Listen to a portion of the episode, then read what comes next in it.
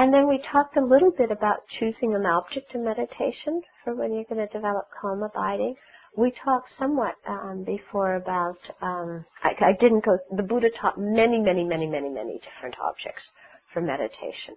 But I talked a little bit before about meditating on ugliness. If your problem is with attachment, then you meditate on ugliness as the antidote.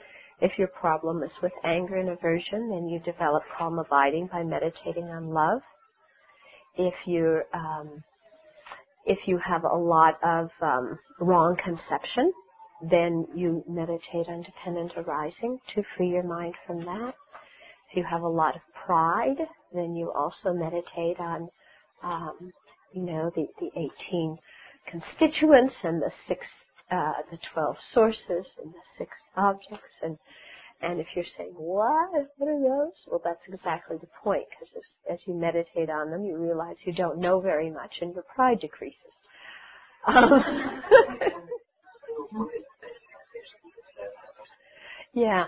Well, it's more kind of, um, you know, like if you're doing the one on ugliness, you do you do analysis in the sense that, let's say, you visualize all the different components of the body, and then once you've done that, then you hold that image firmly in your mind, or you visualize a corpse and you hold that image firmly in your mind, or you know you do kind of a um, a meditation to develop love, thinking about the kindness of others. But once that feeling of love comes, your mind gets transformed into love, then you hold that feeling in your heart.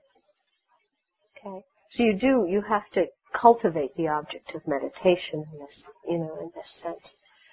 And then if um, your mind has a lot of discursiveness, a lot of mental chatter, then meditating on the breath is recommended. And so this, the meditation on the breath is one that's used in all the Buddhist traditions. There's many different ways to meditate on the breath. They all work. They're all valid.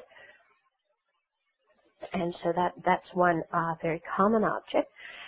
And then it's also recommended that, that if kind of all your other disturbing attitudes are equal and if you feel up to it, you could use the, um, the image, the visualized image of the Buddha as your object of meditation. And they say that that has special advantages to it um, because it helps you develop the ability to visualize.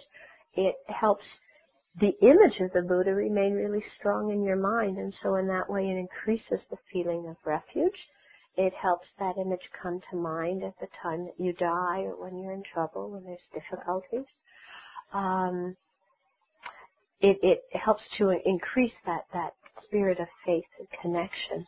And then it also is good practice for the tantric practice, where we do a lot of visualization. So uh, that's why in the Tibetan tradition they often emphasize if, if you can do it, if it's comfortable, use the image of the Buddha as your object to develop calm abiding. But then, you know, there's all these other objects too, and it's completely up to the individual because we all have different temperaments, different dispositions.